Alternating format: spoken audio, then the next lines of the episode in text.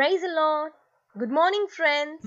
Nowadays, our fears about our safety have increased like never before. Some people are fearing even to step out of their houses. As the situation is like this, do you want to feel safe and secure? If there is someone to protect you all days and nights, keeping watch over you even when you are asleep, then will you be afraid? The Bible says in the book of Psalms, chapter 121, verse 3 He will not allow your foot to be moved. He who keeps you will not slumber. The Lord will not sleep. He will guard you all the time. How comfortable it feels. I have my Lord beside me to comfort me, protect me, and guide me in all my ways. My dear friend, do you have Him in your life? It's not such a big deal.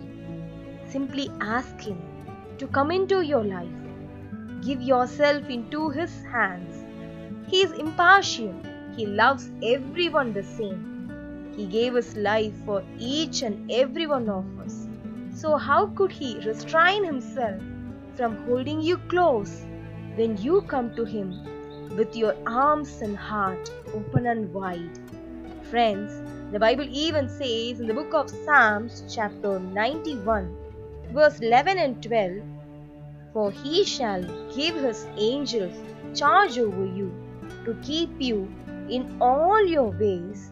In their hands they shall bear you up, lest you dash your foot against a stone. Oh, what a lovely Father we have!